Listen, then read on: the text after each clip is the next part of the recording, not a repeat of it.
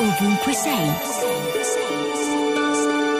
Questa mattina mi sono svegliata e ho guardato la bambina con il cappotto rosso e il lupo che si guardano l'un l'altro negli occhi. Lei è a destra, lui è a sinistra.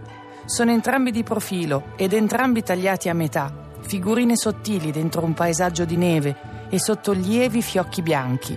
Sullo sfondo onde verdi e blu Forse è il paesaggio o forse sono le onde disegnate dai loro sentimenti che debordano.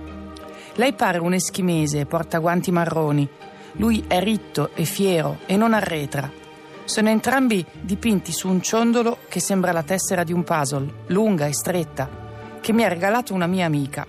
Appartiene a una collana, ma io preferisco portarlo nella borsa e lasciarlo sul tavolo di giorno quando lavoro il biglietto con cui ho ricevuto il dono mi augurava un anno speciale e poi diceva cappuccetto rosso che guarda in faccia le sue paure.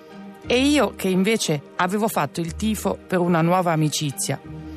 Al di là dei miei desideri di convivenza, mi sono chiesta spesso in questi giorni quali siano le mie paure più grandi e credo che quando riuscirò a dare una risposta il più possibile precisa e corretta, sterzerò.